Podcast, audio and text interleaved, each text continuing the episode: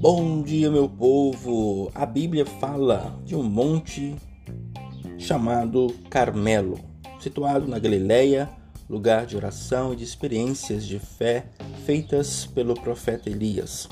A partir do século XII, eremitas ergueram mosteiros nessa colina marcada pelos acontecimentos sagrados, dando origem à ordem do Carmo.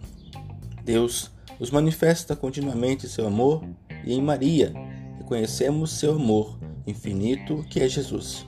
Nossa veneração a Maria deve nos levar à compreensão melhor de nossa fé em Jesus Cristo.